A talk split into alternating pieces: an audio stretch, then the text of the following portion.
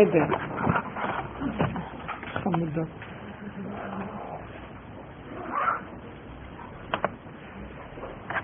השבוע שעבר יש אצלי איזו תלמידה מהרבה שנים שהיא הייתה בצפון, עברה לפה, והיא פה בשיעור שלי, והיא בחודש תשיעי להריונה והיא צריכה הייתה ללדת כל רגע.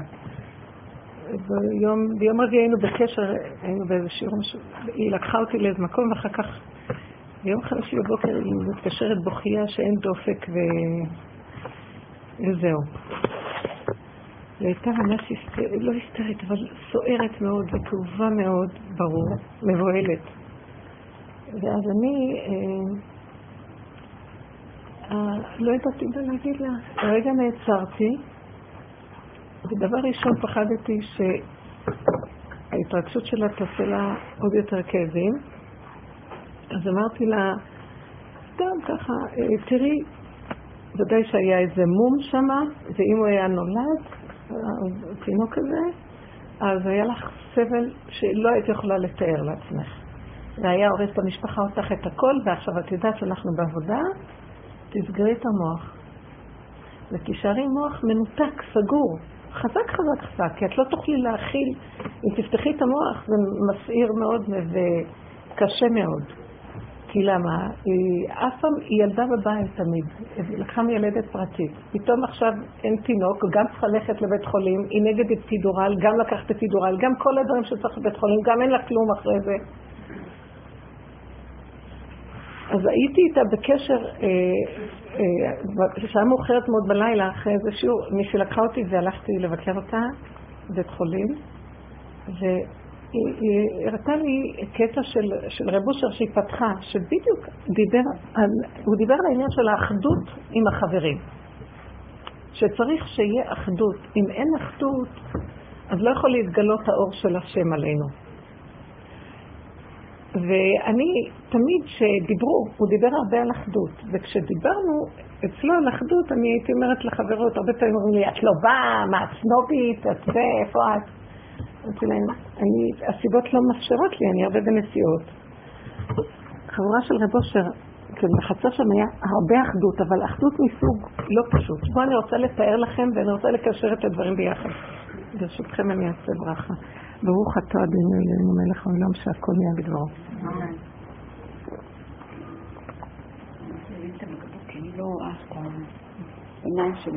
תודה רבה. איזה מותק, תודה רבה.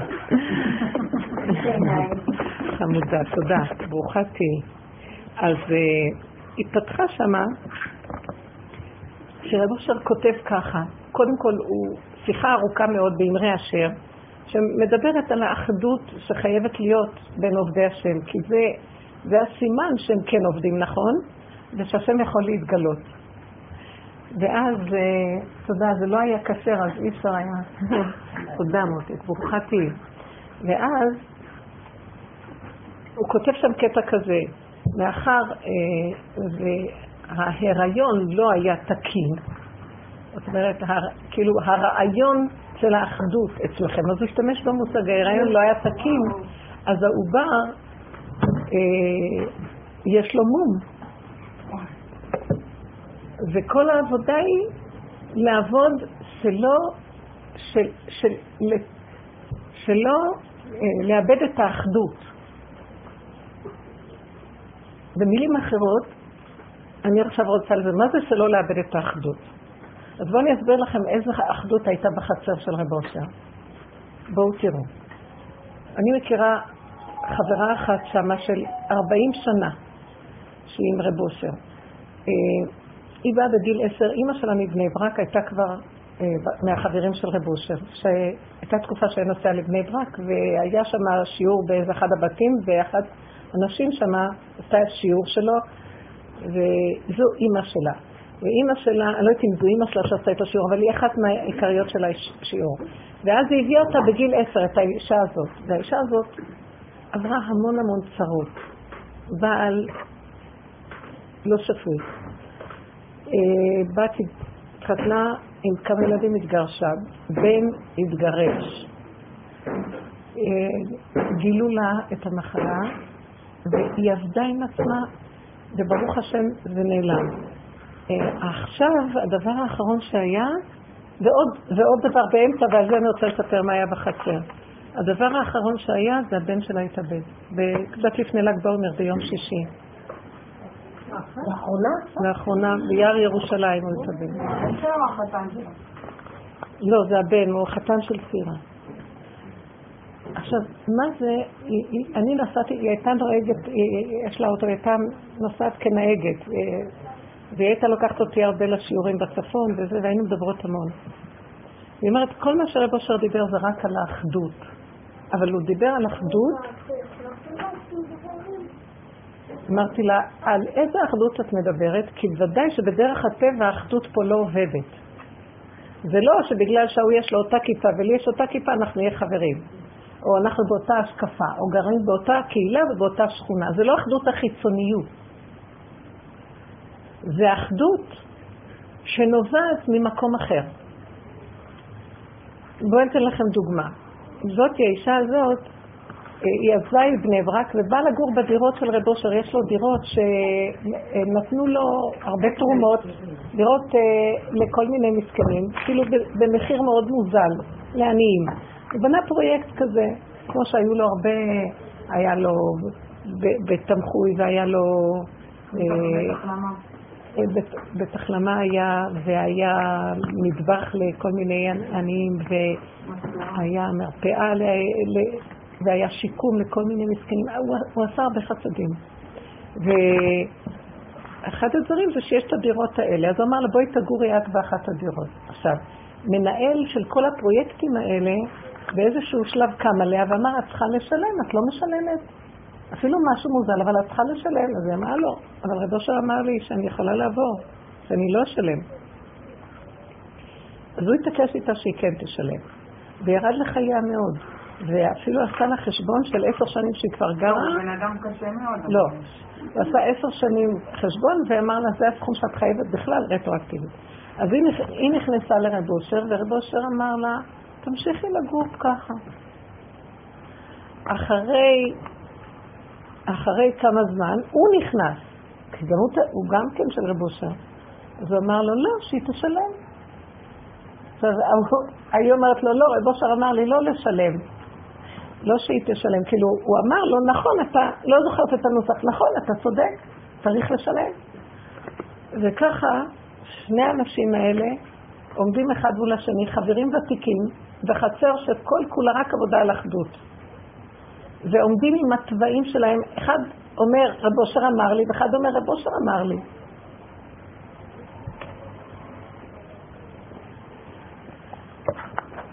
ורב אשר היה צועק. אחדות אמיתית נרכשת זה עניין של דוד ויונתן. מי שחושב עלו אהבתם, אהבה שאינה תלויה בדבר, זה סמל לדורות. מה זה אהבה שאינה תלויה בדבר? אומרים זה כאהבת דוד ויונתן. הוא אומר אל תחשבו שהם אהבו אחד את השני ככה. הם, כל אחד היה לו אמצע אינטרס של, של השם משך אותו למלכת דוד. וגם יונתן הוא בן של מש, משיח השם, משיח המלכות. ויש להם את אותו אינטרס. מה אתה בא לקחת לי את הכיסא? כיסא מלכות. ושניהם עמדו עם אינטרס שכל אחד לא יכול היה לסבול את השני. הוא אמר שהיה ביניהם שנאה אש יוקדת. שכל אחד, האינטרס היה הפוך. ולא יכלו בשום אופן לאהוב אחד השני. כי היה האינטרס הזה שהפריד ביניהם. אז הוא אמר, אז מהי האהבה שאני מדבר עליה והאחדות? אחדות שלי, אחדות שתמיד באה אחרי מאבק. לא יכול להיות אחדות, כי אנחנו בדעת, יש לנו רעיון משותף והתחברנו.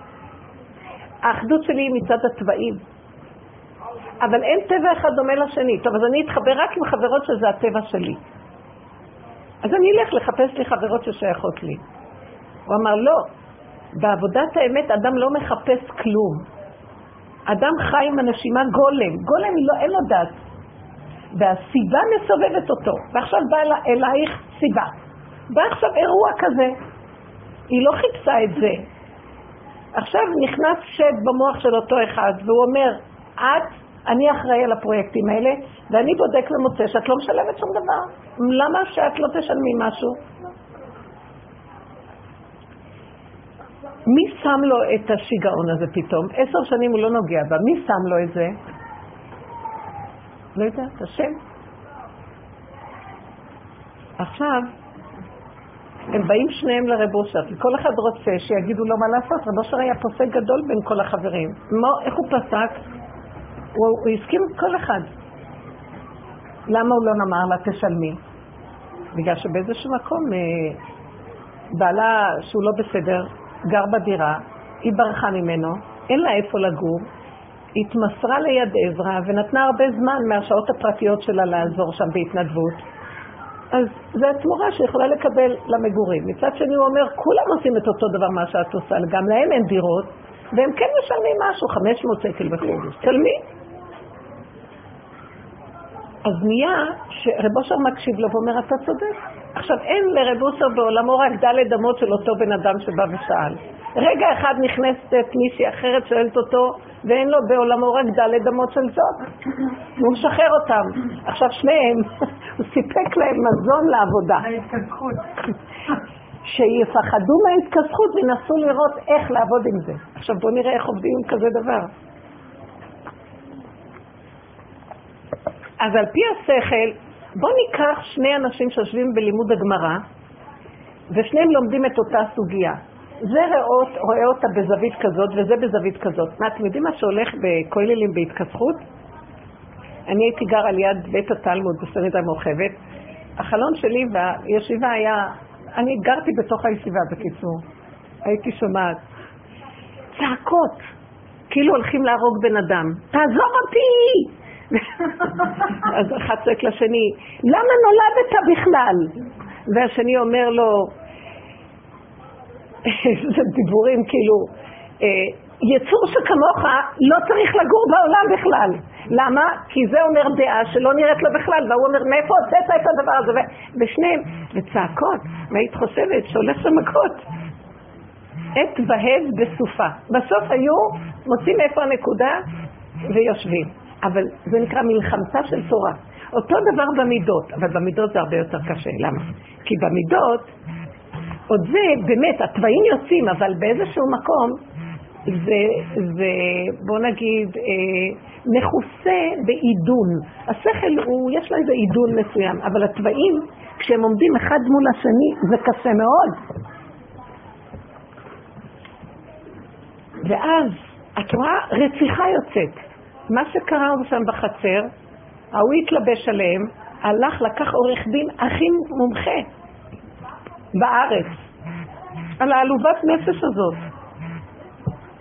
הבן שלה, שהם גם כן, הבנים שלה זה משפחה לא פשוטה, כן? הם עברו הרבה ואז הם כמו איזה בריונים. אמרו אנחנו לא נשתוק לו, הלכו ופרסמו, לכלכו על יד עזרא בעיתון. לא על רב אשר, אבל מה שקורה שם. כאילו איזה ניצול ואיך הם עושים ככה. בקיצור, זה התגלה בעיתונות, היה רעש, כלום, שני, עמדו שני אנשים וכל הלכלוך יצא החוצה. קצת אחרי שרב אשר נפטר יצאה הכתבה הזאת. אני זוכרת שהייתי בתקופה הזאת, הייתי רואה אותה. מה נשמע? איך את מרגישה? לא חשב. כל, היא הייתה מספרת לי בשיעורים, בוא ניתן לכם דוגמה ואז תבינו. בעלה לא היה בסדר. הוא היה ממש לא בסדר, כנראה היה על כדורים או משהו כזה. כשהיא הייתה הולכת לישון היה פותח לה את המוזיקה בפול ווליום בחדר שינה. הילדים משנים, השכנים משנים, בניינים בבני ברק, זה לא... ואתה אומרת לו, זה מפריע לי, אני רוצה לישון. שום דבר. נוסעת הרבה לרב אשר מבני ברק לירושלים, היה אומר לה, כמו שהקיר לא שומע, ככה את צריכה לעשות. אל תגידי לו שום דבר, רק את צריכה לדעת לסגור את האוזניים, ולא לשמוע. איך אפשר? זה אמר לה, כן, תעבדי על שליטה פנימית. אל תריבי איתו, תנצלי את זה לעבודת השם שלך. עד שהוא וקיר יהיה אותו דבר, לא תשמעי מוזיקה ושום דבר. ואז הוא אמר לה, תצללי פנימה ותעבדי, תצעקי לו השם. הוא רק סיבה בשבילך ליצור קשר עם בורא עולם. הוא לא המציאות. הסיבה סובבה לך הזדמנות ואפשרות לעבודה מדהימה. אל תעבדי אותה על ידי לסדר, פתרונות. אני מפרשת את זה ככה, כמובן. דיברה איתי בשתי מילים על הדבר. אז היא אומרת שהיא עבדה על עצמה ברמה כזאת שהיא לא שמעה את המוזיקה יותר. הייתה נרדמת, מוזיקה שהשתולל עליה נרדמת. יום אחד היא ישבה במטבח, הוא נכנס, היה סינור של גומי מעליה, פעמים סינורים כאלה. הוא לקח גפור, הציט אותו, את הסינור, והיא יושבת מתחתיו, משהו תלוי גבוה. אז הוא יצא מהמטבח, סגר, דלת הזזה כזאת. היא אומרת, היא ישבה שם ואמרה, קיר והוא אותו דבר, ולא הוא, זה בורא עולם. היא אומרת, רב אשר אימן אותי כל הזמן על סגירת המוח. כל הזמן על ניתוק ולראות שהכל זה סיבות ולהכריח את הבורא עולם להתגלות. אחרי דקה הוא פתח את הדלת, קיבה את האש. דקה, פחות מדקה. עכשיו, כשאני שואלת אותה, מה שלומך עם הסיפור הזה? אז היא אומרת לי, הכל בסדר, ברוך השם. שערה, הוא טבע אותה ל-עשרים וחמישה אלף דולר. בסוף הוא ניצח, והייתה צריכה לשלם עשרים וחמישה אלף דולר. ובסוף הוא ויתר לה. אבל היא סגרה כל הזמן את המוח, והיא לא הלכה, היא לא רצתה שהבנים שלה יכתבו את הכתבה הזאת. היא לא רצתה את ההשתוללות. היא רצתה ללכת עם המקום של הנשימה. היא הבינה, זה לא הוא עושה לי. וזה לא, מה, איך רבושו, איך הוא אומר לו ככה ולי ככה. אין לחפש אשמים. יש לתפוס את הנקודה ולעבוד עליה. אתם לא מבינים איזו עבודה מדהימה זאת. בנות, זה סוף הדורות. זאת העבודה של הסוף. אין, לא יהיה לאן ללכת. אין על מי להגיד, איזה רב זה אומר לי ככה, אני אלך לרב אחר. אין ללכת לרבנים. אין על... אני לא חלילה נשמעת שלא נלך לרבנים. לפסקים וזה. אנחנו הולכים על כמה אחוז גבינה לקנות לרבנים. השתגענו כבר, אין לנו שום דבר שאנחנו יכולים מעצמנו לעבוד ולהתכתש עם מציאות החיים ולעזור שיתגלה עלינו מציאות השם יתברך. היא עברה את המקום הזה של המחלה גם, מצאו לה, ואז היא עבדה עם זה בדקות. היא אמרה לי כל הזמן, אני סוגרת את המוח ואני חיה עם הנקודה. סוגרת, חיה עם הנקודה. זה לא רב אשר אמר לי, זה לא, זה לא המחלה, אין. המוח אומר, מחלה, רק מזה עד בני אדם כבר נגמר. לא יודעת כלום, אני יודעת שעכשיו אומרים לי, תעשי ככה, תעשי ככה, תעשי ככה. היא הלכה כמו תתלה, היא הלכה, היא לא הלכה נגד הטבע, וכן, אני, השם איתי, כלום. בטבע לגמרי, צעד אחר צעד, הטבע זה בורא עולם בקטן. היא עשה את הטיפול הזה, הלכה לתמיכה כזאת, לקבוצה כזאת, לעניין כזה, וככה הכל.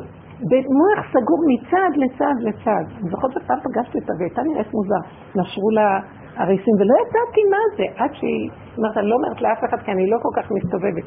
אז היא סיפרה. ברוך השם, היא עברה את כל המעברים האלה. עכשיו הסיפור האחרון, יש כל כך הרבה. אני מתארת לעצמי, איך, איך, אני לא יכולה להגיד לכם איך זה, ש, שכזה סיפור קורה שבין שיש לו משפחה וילדים, קרא לו הסיפור הזה. אבל אני רואה אותה מול העיניים שלי. אני בטוחה שזה הנקודה שלה.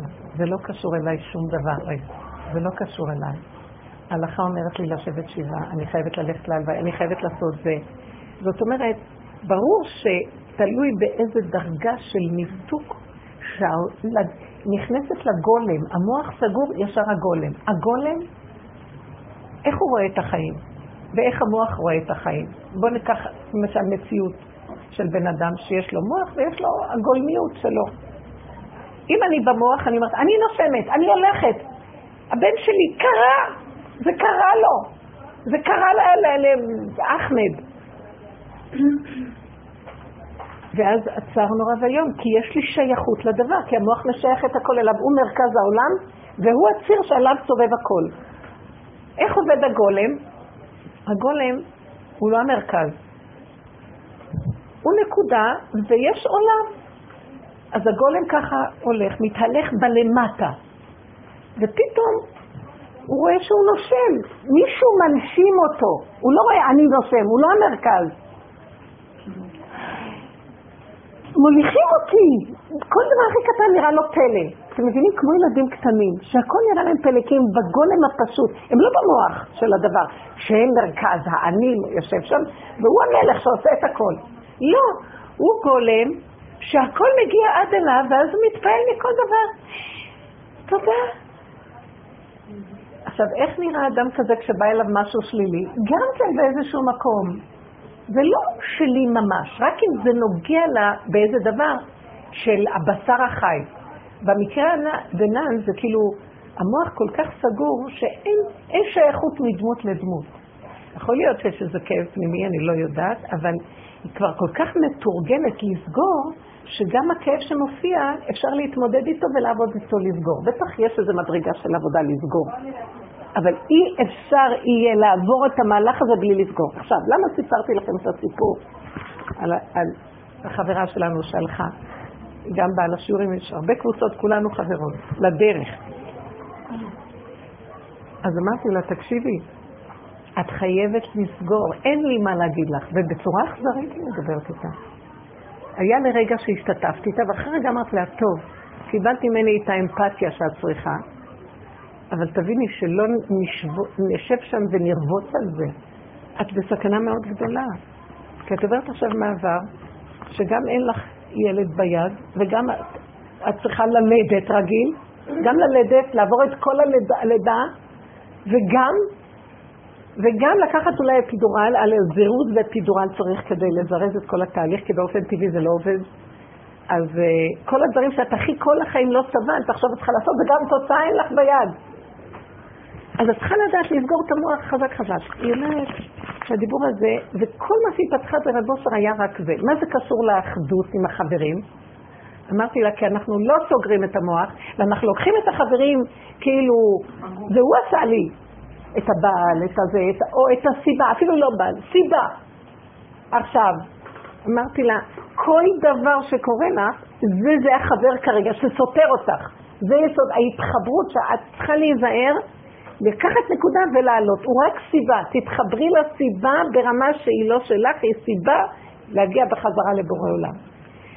אז היא אמרת שכל הזמן שננה את זה, זה עזר לה, כל כך היא סגרה את המוח, אז זעזוע נפסק, וכמה התהלכה עם המהלך הזה, הם לא רצו לילד אותה מיד, זה היה ביום חמישי בבוקר, כניסת שבת עוד דיברתי איתה,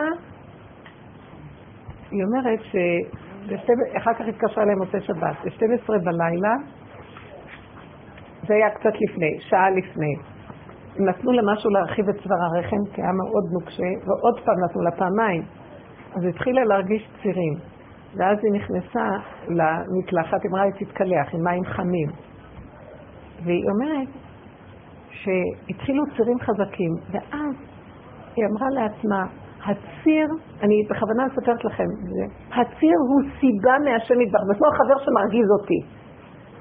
החבר מרגיז אותי עכשיו. החבר מרגיז אותי, יש לי עצבים. הציר בא לי, יש לי עכשיו כאב. הכאב הזה זה סיבה להתחבר לבורא עולם. אני לא יכולה להכיל אותו. זה לא החבר, הוא מביא גירוי, בדרך הגירוי אני צריכה להתחבר לבעולם. אין לי יכולת לנהל את הפתרון של הדבר, אני חייבת להעביר את זה לשורשו, שורשו יסדר את העניין, אני לא יכולה. היא אומרת משהו, הרגישה שעומד לידה איזה כוח מאוד חזק שעוזר לה. היא כל הזמן פתחה בספר וזה מה שהיא קיבלה, לסגור, להתאחד עם הפגם, זה נקרא אחדות, לשעתו להתאחד עם אותו נקודה. עם הפגם, מה זה הפגם? הסיבה הגיעה, הביאה כאב. אני לא יכולה להכיל את זה, משהו סותר את מציאותי הרגועה. זה הפגם שלי עכשיו מול עיניי. היא לקחה את היסוד הזה והעלתה אותו לבורא עולם. היא אומרת, כל הזמן היה לה במוח חזק מישהו שאומר לה, משהו שמדבר אליה ואומר לה, הכאב לא שלך, תעביר אותו הלאה, תתנתקי. והרגישה ניתוק מהגוף, וכאילו איזו תודעה עושה את העבודה. מעלה, היא לא הרגישה כלום. רגע אחד של כאב, של הציר מגיע, רגע אחד של כאב, וצירים דחופים וחזקים. אבל היא אומרת, בשנייה שהעלתה אותם זה מסרה. כמו איזה נכונה שאין לה כלום בעצם, לא שלה כלום.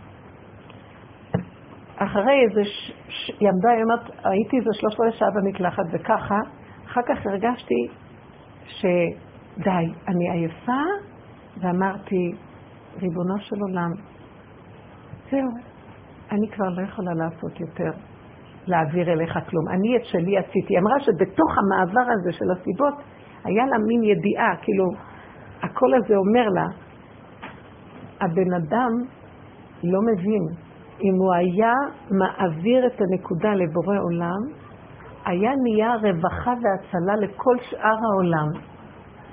וככה אני מתגלה בעולמי. אתם צריכים, אני לא יכול להתגלות בלי שתתנו לי משהו. תנו לי את ההעלאה הזאת. זה עבודה. אבל זה זמני, זה נקודתי. היא אומרת, אחרי שלושת רבעי הרגישה, די. היא עשתה את מה שצריך.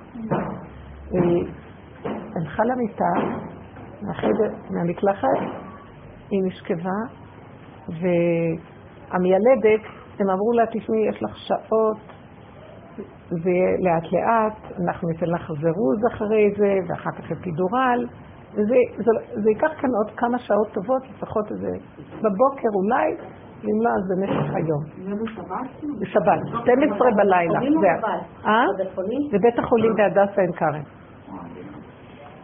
היא אומרת שהיא עלתה על המיטה, והילדת הגיעה ואמרה לה, די, אני כבר לא יכולה כלום יותר. אז מה שאת רוצה תעשי, תני לי פידורל, תני מה שאת רוצה, כי אני לא יכולה יותר. היא לא הבינה מה היא אומרת, היא אומרת לה, אנחנו מטפלים בך, זה בסדר. פתאום היא פולטת צווחה, המילדת, הראש יצא. היא אומרת, ואחרי שנייה, המילדת הרקוסית, היא אומרת, זה לא נורמלי, בשנייה הכל נגמר, הראש יצא, היא לא הרגישה כלום, וזהו. תינוקת נפטרה, התינוקת הייתה חיה. והיא לא הרגישה כלום, לא היה לה אפילו טיפה צער, אפילו הסתכלה על התינוקת, ואמרה, זה שלך לא שלי, ככה זה היה צריך להיות. תראו מה זה סוד לסגור את המוח. אין לנו כאן שום דבר ששלם, היא אמרת שהיא הרגישה כוחות לא בטבע בכלל, לא בטבע של בני אדם שכזה דבר קורה.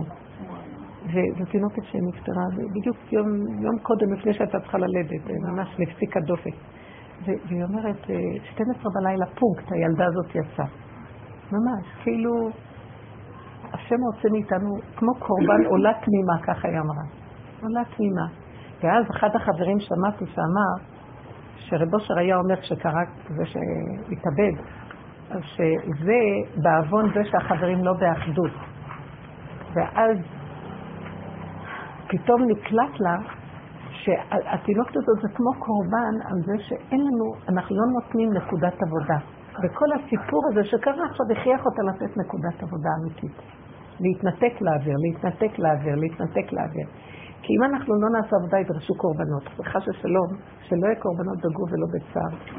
אני רוצה להתרכז על הנקודה מה זה האחדות אצל רב אשר. האחדות לא באה מאחדות הדעות.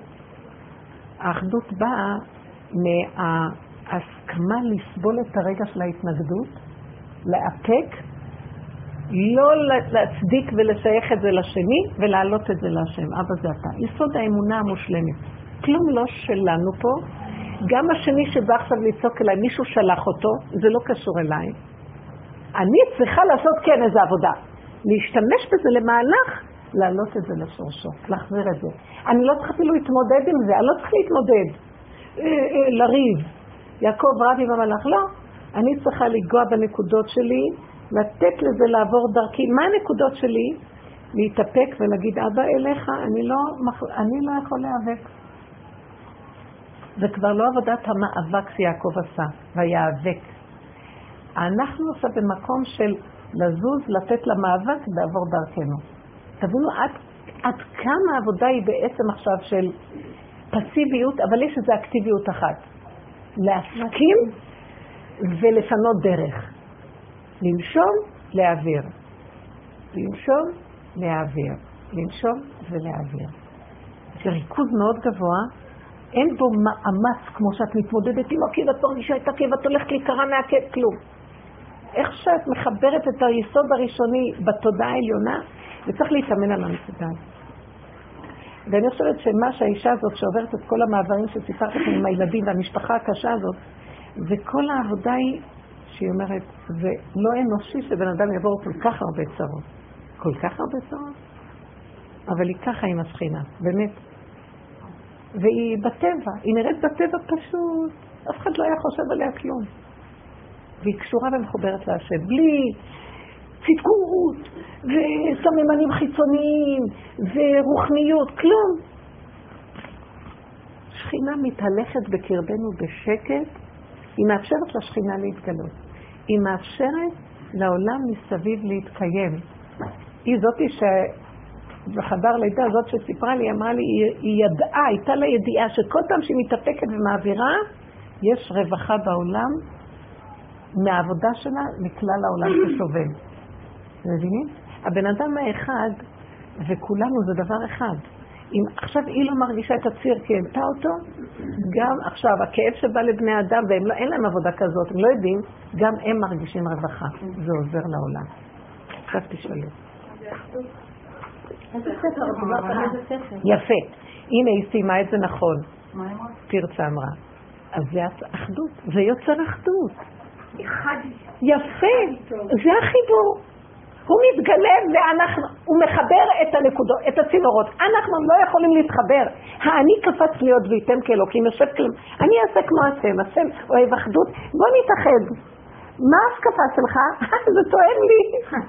ואני עם חברים. רגע, חבר, אגיד איזה מילה שלא נראית לי, אני אכסח אותו. ואתה לא חבר שלי, יש לי עוד חבר אחר, יותר טוב ממך. כמו ילדים קטנים. יש לי משהו לשאול ועוד משהו לספר. לגבי הבן אדם שתקע בזה, באותו יום שישי היה לי יום שישי שבשת... אה, שמעתי את זה. היה לי יום שישי, אני אומרת לך... כולם, לכולנו. הרגשתי לא טוב, וכששמעתי את זה, זה לא דמיון שאני הרגשתי לא טוב, נכון? כאילו זה לא איזה דמיון שהמוח אומר לי. אבל אני ממש הרגשתי לא טוב, וכששמעתי את זה, פתאום הבנתי. למה? היום שישי זה היה לי יום ממש יום שישי קשה. עכשיו את ברדיו? לא, לא ברדיו. בין החברים. בין החברים. בבית ספר. זה לא משנה. בקיצור, בשבת, בזמן סעודה שלישית, לפני כן הלכתי עם הילדים לחצר וחזרתי. והשארתי את הבינדה, שלנו שער כזה, ומדרגות, וחצר לפנה, ואז עולים לכניסה, עולים הביתה. אז השארתי את זה מחוץ, לא בצד הפנימי, אלא בצד החיצוני.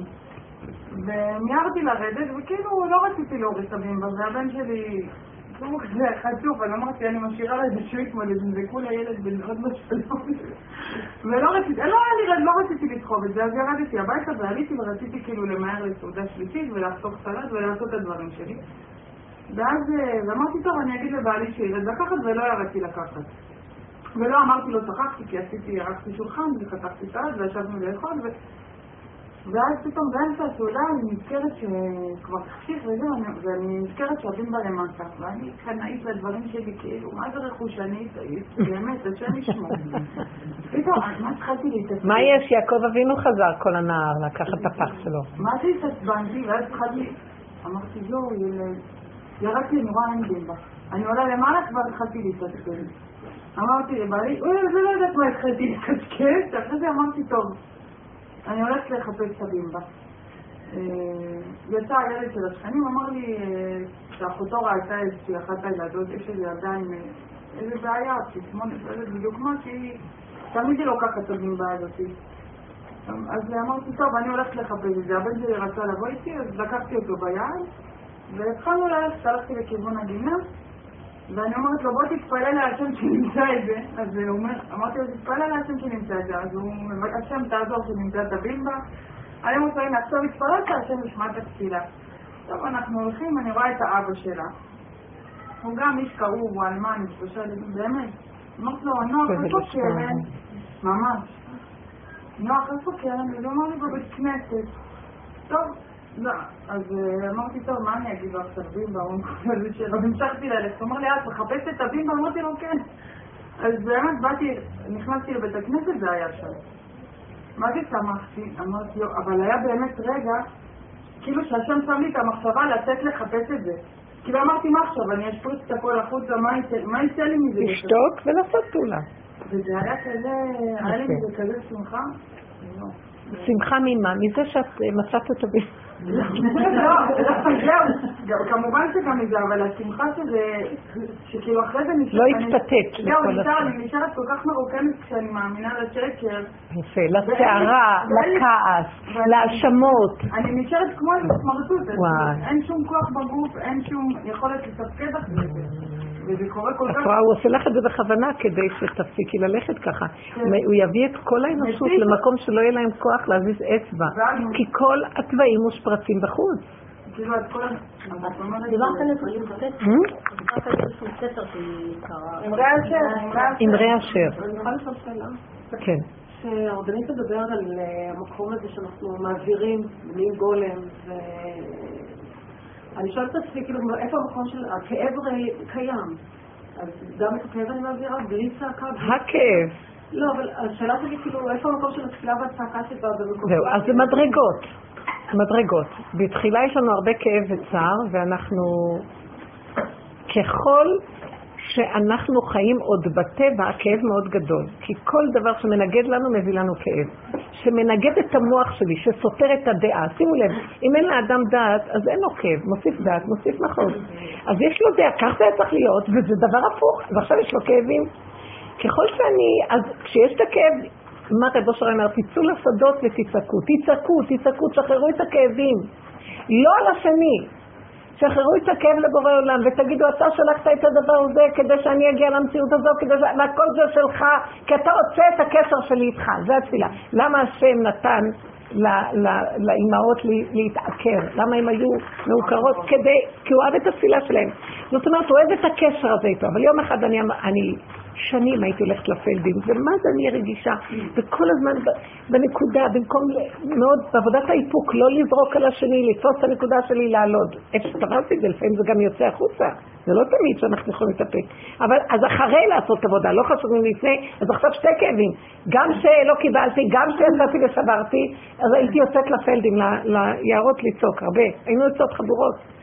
יום אחד אמרתי לו, תקשיב, צעקתי, צעקתי, יום אחד אמרתי לו, תקשיב, רב אשר, ככה אמרתי, ואחרי שהוא נפטר, נמאס לי מהצעקות שלך, אתה שומע? אני כבר לא רוצה לצעוק, אתה רוצה לשבור אותי? נמאס לי כבר, כל הבלו עצמאי בשעגתי, אני כבר לא יכולה, לא, לא יכולה לסבול.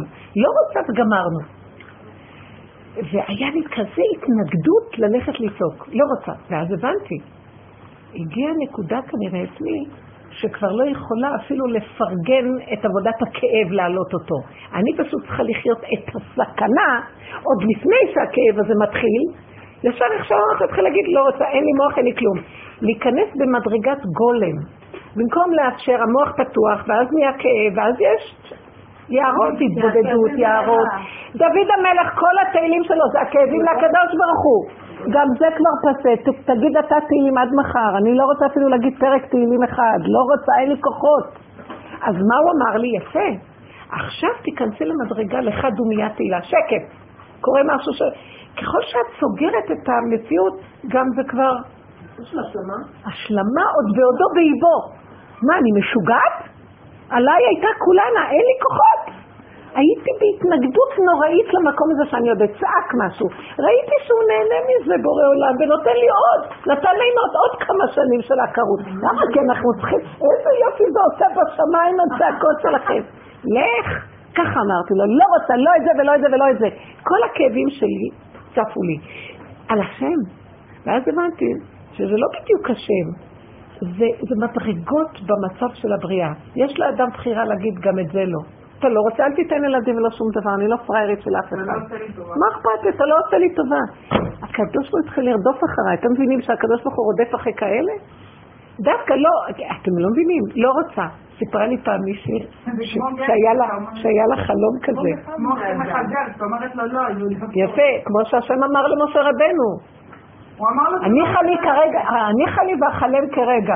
תעזוב אותי, כאילו הוא אומר לו, תתפוס אותי שאני תתנגד לי, לא רוצה, משה רבנו הלך. לא, הנקודה היא שצריך להבין, הלוא השם צילחה לי ידיניך, איך אתה מתנהג, זה מתנהג איתך. אתה תלך ככה, תלכו לך כל יום פלדים, פלצים, אין לי כבר כוח. כל העצמות נגמרו לי, עשר שנים של צעקות, זה לא יאומן. ובאמת, יש בזה המון, זה נותן המון. אחר כך הייתה תקופה שהרגשתי שזה לא נותן לי הצעקות כלום. סתם אני צועקת, זה כאילו שני ברזל. אף אחד לא שומע גם את הצעקה. זה לא עולה לשורשה, אין כלום. ואז הבנתי שהעבודה צריכה להיות ללכת על דרגה של דקה מן הדקה. לא חשוב איפה, לא ביערות, לא כלום. ברגע הזה שבא משהו מיד לסגור. לא לתת את זה גם כן.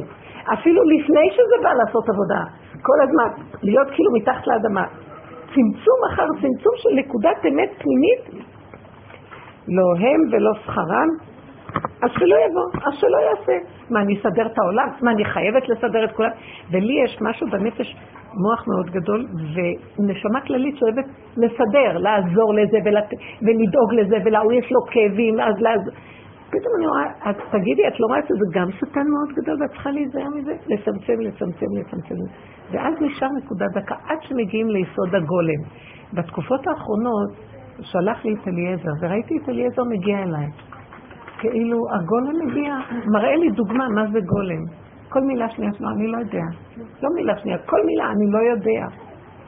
אולי מתוך מאה אחוז זה יגיד לי עשרה אחוז איזה מילה. אבל כל זה אני לא יודע, אני לא יודע. ואומר, אי אפשר לדעת, אי אפשר לדעת, אי אפשר לדעת. והוא באמת צודק, כי בדעת אנחנו הכל יכולים לדעת. אבל אני אמר לך שזה האמת, הדעת מפברקת מה זה פתרונות, עצות, מחשבות, רעיונות נשגבים. מי אמר לך שזה אמת? זה רעיונות, זה אפשרויות. אמת זה באמת, אחרי ככלות הכל לא יודעים כלום. תחליט הידיעה שלא נדע. כל עבודתו של משה רבנו, כמה הוא ידע, כמה זה בסוף אמר, תחליט הידיעה שלא נדע. לא יודע כלום. אין לדעת. תמים תהיה עם השם. תמים תהיה עם השם, וככה כי אין כלום. כי אתה אף פעם... זה אפשרויות. מי אמר שזה נכון? האמת הפשוטה היא שכרגע, זה קראתי בלשם, וזה מאוד יפה איך אומר, לעולם שהתכלית היא הסיבה של כל דבר. מה זה התכלית? עשיתי, קראתי את זה והייתי עמומה. הייתי עמומה, טוב, לא חשוב. תגידי שאני כאן באמצע שיעור. תגידי. עכשיו, מה שקראתי, שהתכלית לעולם, הסיבה לעולם, לא, התכלית לעולם היא הסיבה. אתה אמרתי, מה זה? שכל התכלית, מה זה התכלית של דבר? תגידי לו שהמכתב אצלו בדרך. המכתב אצלך בדרך. יגיע או היום או מחר. המכתב יגיע או היום או מחר. מכתב רשום. מכתב רשום. למי הוא שלך? אליו. אליך. טוב, תסגרי זה. עכשיו, את אומרת, תגידי לו שזה עכשיו שיעור. אז עכשיו זה יש לך שיעור, כרגע לא יכולה לדעת. זה הנקודה. שאנחנו לוקחים את המהלך הזה ואומרים, התכלית, מה זה התכלית? אתם רואים את הכוס הזאת עומדת תכלס, מה זה תכלס? זה הסוף של הדבר, התכלית של הדבר. את רואה את זה עומד מול העיניים? הנה התכלית של הדבר. מה? תכלית של הדבר? זה הסיבה עצמה. אתה לא יכול להתפשר יותר ממך? זה הסיבה עצמה. מבינה? זה המקום. תני לי רגע.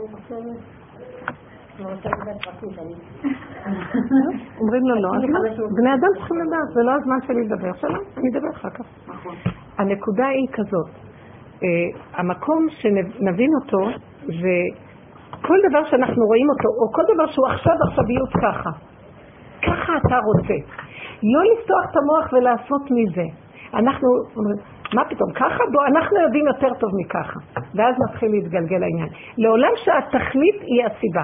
זה הסיבה שהשם מסובב, שזה ככה הוא רוצה. והכאב זה סיבה, נקודה. אל תנסי, מה? ולא מה.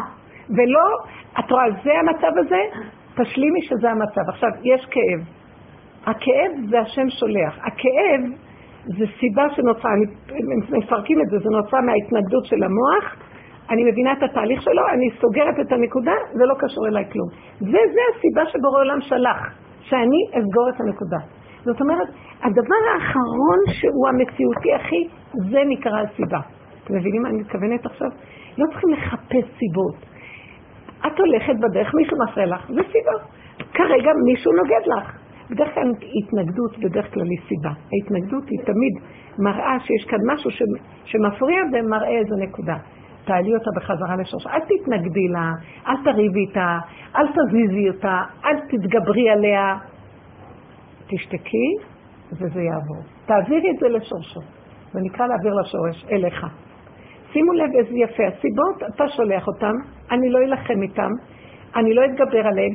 כל הדורות התגברנו על סיבות כדי להיות צדיקים, לכבוד השם. היום אנחנו גם לא רוצים להיות צדיקים, אנחנו רוצים שהשם יתגלה, והסיבה זו שהוא ילחם על עולמו, שהוא יסדר את עולמו. למה שאני אשתגע? סליחה. סליחה, האישה הזאת עם ההיריון, גם עברה ההיריון, גם התאמות על זה שהילדה מתה, לא, לא, לא שלה. סליחה, לא עמוד כי אחיה. למעני, למעני אעשה. כל אחד בנקודה שלו תחיות, הנשימה. בוא נגיד שהוא מביא את הבן אדם מכאלה מצוקות וכבר עומד חרב על הצוואר. אז אני אומרת לו, אבא, אתה רוצה ככה? אתה עושה מה שאתה רוצה ברמך. אתה רוצה שגם חרב מונחת, אתה רוצה לקחת את הנשמה של צפני ישראל, תיקח אותה וזהו. מה, אתה חושב שצריכים להיאבק על, על הדברים? לא צריך להיאבק כבר על כלום. ברגע שבן אדם מעלה לשורשו, נכנס הכוח הזה שהוא מסדר את עולמו. לא לקחת במקומו, זה התהליך האחרון. זה התהליך האחרון. זה שבת, זה מצב של רגיעות, ויש מי שמנהל את הבריאה ומסדר אותה, לא אני במקומו. כן. יש שאלות. אחת, את אמרת שכמעט שאני מעט לצעק. השאלה אם אפשר כאילו לחסוך את הסיבוב, כאילו אם כל אדם בעבודה הפרטית שלו יכול לחסוך את, ה, את, ה, את החלק הזה של העבודה של כן לצאת ולצעוק ולהעביר את הטבע, אה, זאת אומרת לא, כמו שאת אומרת לא להצפות על השני אלא ללכת ולצעוק את הכאבים בשדה, ופשוט להתחיל מהנקודה הזאת שאת מתארת בשיעורים. אני חושבת שבדור עכשיו הגענו לנקודה הזאת, גם זה שיגעון. היום כבר חברים פחות ופחות יוצאים, הם יוצאים כי זה מין תרגיל, מישהי מה... מהחברות שעוברת המון המון איסורים ומאחת הקבוצות, ואז היא אומרת לי שהיא חלמה ש... זה מצחיק, לא יש לי חבל, הייתי צריכה להביא לכם, והיא כתבה לי את המכתב. אז היא חלמה שפתאום יש איזה... היא רואה את רב אשר כמו אדם מאוד מאוד פשוט, אפילו עם ג'ינס או משהו כזה, היא יודעת שזה רב אשר ויש לו חבורה, והוא נותן להם הוראה וכולם צועקים. הוא נותן להם הוראה, כולם שותקים. והיא עוברת הרבה והיא הסתכלה עליו, נורא מעניין, החלום הזה אני הזכרתי בו. והיא הסתכלה על החבורה ואומרת לעצמה, איזה משונים. ואז היא אומרת, לא, לא, לא מתאים לי, לא מתאים לי. והיא אומרת שהיא עזבה אותה והיא הלכה לקומה שנייה. היא עלתה לאיזה בניין של קומה שנייה ופתאום ההוא, שזה כביכול רב אשר, לא יודעת, היא אמר שהיא ידעה בחלום שזהו. מסתכל עליה, רץ אחריה ואומר לה, למה את הולכת? למה את הולכת? בואי, בואי. אמרה לי, לא, לא. היא אומרת לו, לא, לא, זה לא מתאים לי כבר. היא חלמה את זה בערך מעניין, בתקופה שקצת היה לי מהלך כזה, והיא כתבה, היא כותבת לי את החלומות שלה. מאוד מאוד בעלת נפש. החלומות מדברים, מסבירים את המציאות. אמרתי, מעניין שזה דווקא מתאים לי. אבל זה כל כך היה מעניין, כנראה היא חלמה משהו בשבילי, לא תמיד, אני, אני לא טיפוס על חלומות בכלל. אז זה נורא מעניין המקום הזה, ואז אמרתי, יש מהלך, כמובן רבו שיש לו כל כך הרבה פנים, זה מין פן כזה, הפלדים, כאילו הצעקות וכל עבודת הנפש, גם יש איזה מקום שצריך להיזהר מעבודת הנפש גם כן, כי זה מסוכן גם כן, יש איזה גבול, כך שבן אדם לא יכול כל היום להיות ב... זה כאילו כן, זה, זה לא, לא. לא, גם אין לי כוח לדבר כבר, גם אין לי כוח להסביר את מציאותי. לא, נקודה, גולם. גולם. אני רואה את אליעזר שמגיע אליה, הגולם הזה, אין מילה אחת שאומר השם. אף פעם לא שמעתי אותו אומר את המילה השם. אין אצלו כזאת מילה. הוא, הוא חי ככה. הנשימה שלו. הוא לא מבין מה. כי השפה המציאה, השפה שלנו, של הדעת, עץ הדעת. השם ועבודת השם, ועניינים ופילות והכל. הבשר מתפלל. ואני ראיתי אותו, הוא לא... הוא לא נורא מעניין, באמת, באמת מעניין, אני לא יכולה לדבר עליו, כי זה באמת לא במדרגה שלי להגיד עליו, אבל כמה פעמים ראיתי אותו שהוא לא בסדר הטבעי של כלום, ופתאום הוא נדלק ויש לו איזה רגע שאת רואה אותו, הוא מתכווץ ויש לו תפילות, אני רואה שהוא מתפלל. ולא לא שאני מבינה כלום, למה הרגע הזה ולמה לא ולמה כלום. לא, זה לא זמן מנחה, זה לא כלום. אני מבינה למה שהוא עכשיו מתכווץ ככה. וזהו, אז זה לפי סיבות ולפי משהו מבפנים מוליך אותו. זה לא מפה, זמן השעון, יקה, שעון כזה, זמן כזה, זמן כזה, זה תורת הדת. ואני לא מזלזלת, שלושת אלפים וחמש מאות שנה אנחנו עובדים רק זה, לתקן את הבריאה. מה שהוא מראה לי זה עכשיו הקדוש ברוך הוא מתגלה, והשם עושה עכשיו את התהליך האחרון של הכניסה לגאולה, שער החמישים.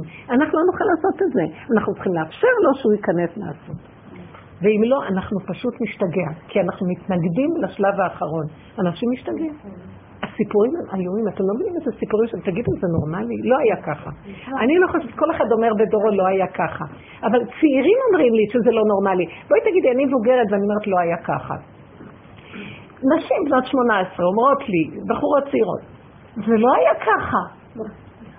ילדים אומרים, מה קורה פה? כל מיני דברים שקולטים שזה לא רגיל. קצת יותר, מה קורה? אני בבית ספר, נתידה קצת, אני עובדת, כל הזמן יש יותר ילדים, אני לא נעביר, בגלל של ילדים קטנים, כיתות ג', כיתות ו', אני לא רוצה למות.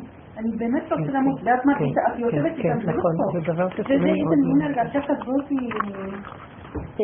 אתם יודעים למה יפה, אתם יודעים מה זה המילה הזאת, אני רוצה למות? האני רוצה למות. האני, שזה הדעת מרכזו, ויש עליו, האני הזה משוגע, הוא ינהל את העולם, ואין לו כוח, אז הם, הם רואים את זה מיד. מי יכול להרים את התיק הזה? אני צריך ואני צריך ללמוד את כל החומר הזה, ואני צריך לעשות מבחן על זה, ואני צריך לעזור לאמא שלי לשפוך את הפח, מי יכול להרים האצבע? הם קולטים את האמת שיש כאן כוח שמחייב ומנהל, ולא האני, והאני הזה עדיין ב... ב- הוא רואה את המורה, הוא רואה את ההורה, הוא רואה, והילד אומר, אני לא יכולה, אני רוצה למות.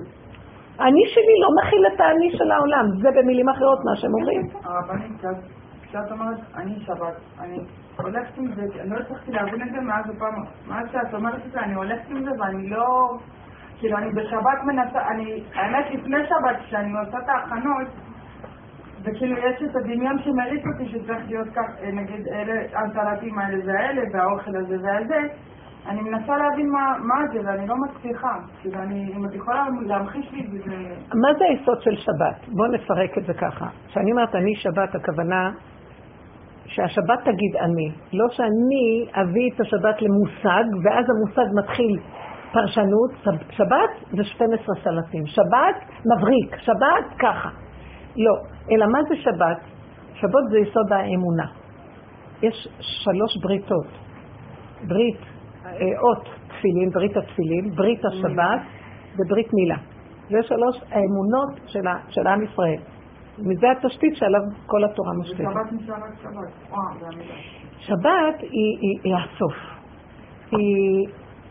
מבפנים, מתוך המושג יש איזה כוח, יש אנרגיית החיים שמפעילה את השבת.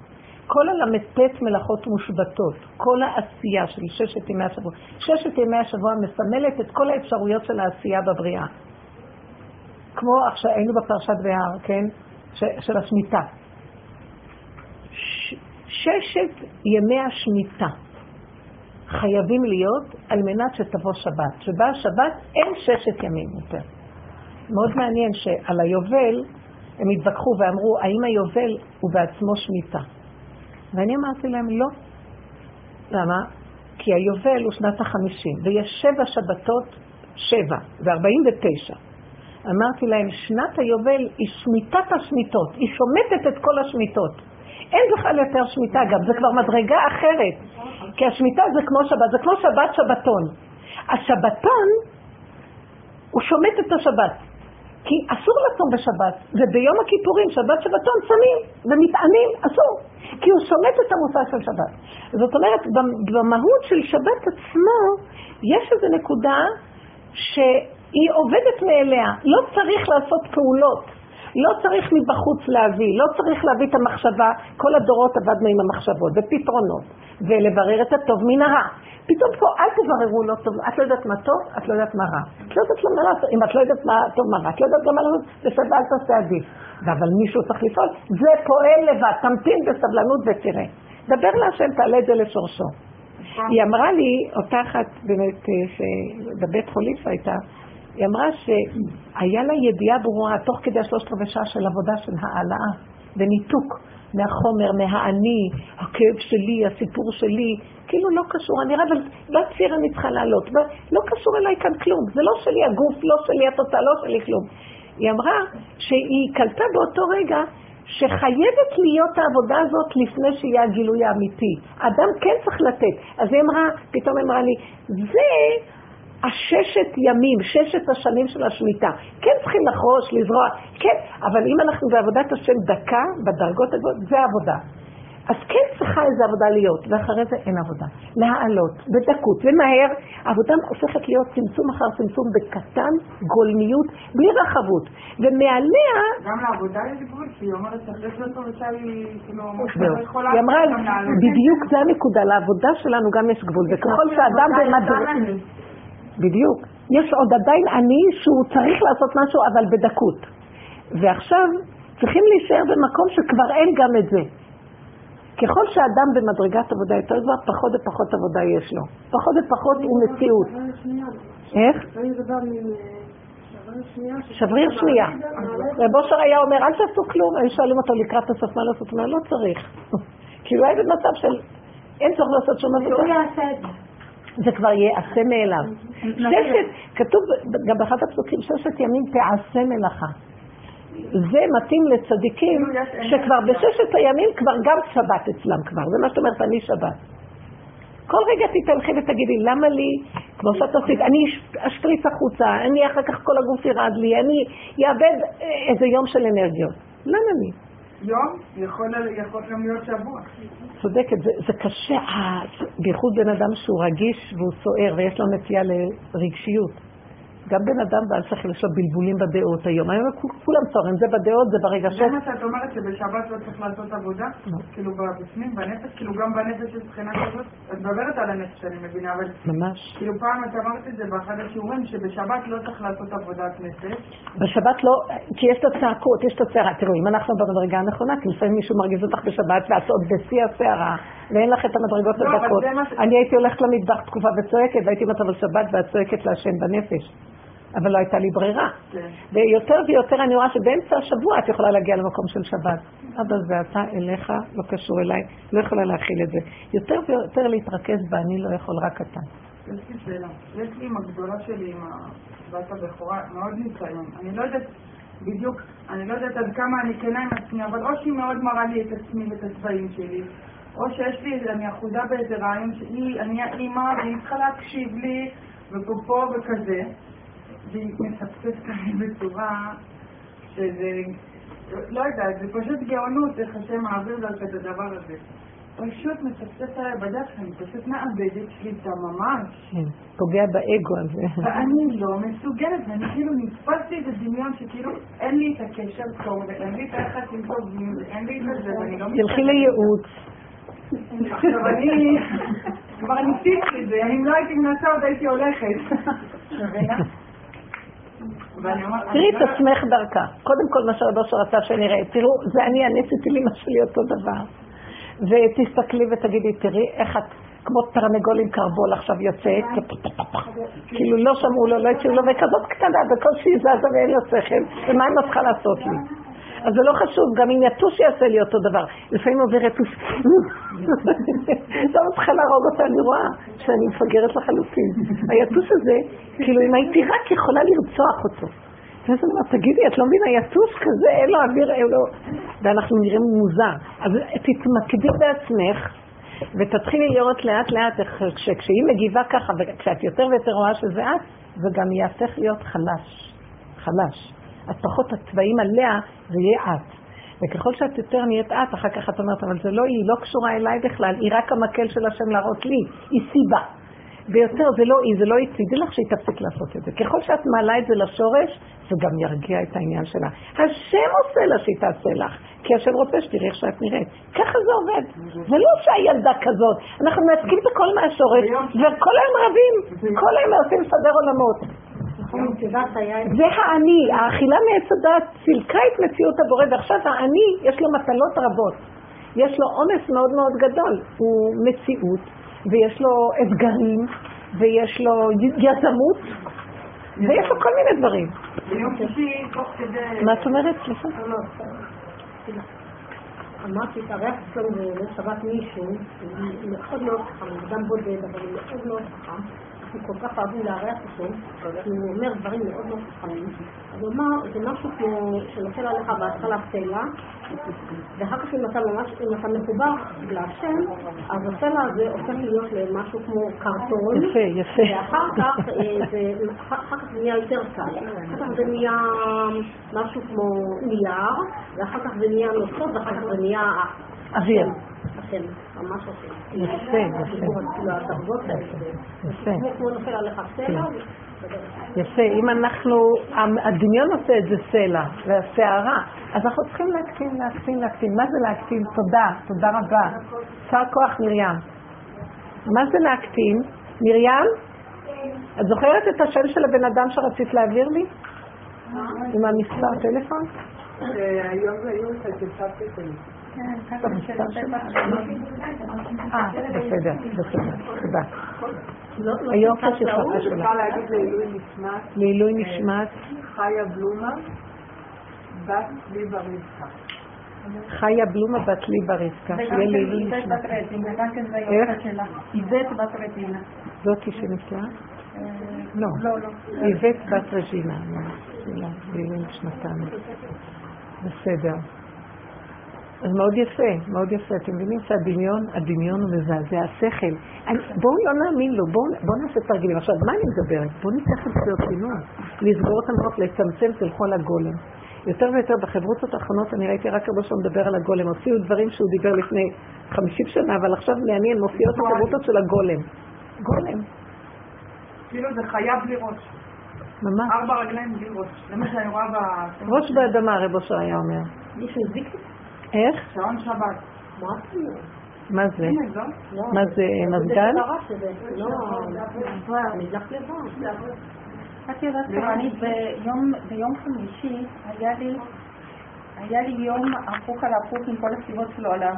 הייתי צריכה להגיע לצרפון. יום הכי קשה היה ביום חמישי. ביום, נגיד ככה, המוח שלי אמר לי, את צריכה לקחת את האוטובוס הזה ואת האוטובוס הזה ולהגיע לשם וככה וכזה, ככה, ככה, ככה. זה התעכב, השני בדרך לא, בגלל החום ולא הלך. פשוט, מה שהייתי צריכה לחזור לבית בארבע, חזרתי בשבע. ממש, לא רק זה, הגעתי לבקר את הבן שלי, וכשהייתי שם באיזה שלב הוא אמר לי, זהו, אני הולך, יש לי קוק. ביי ביי, אחרי כך שצרפתי הגעתי לשם.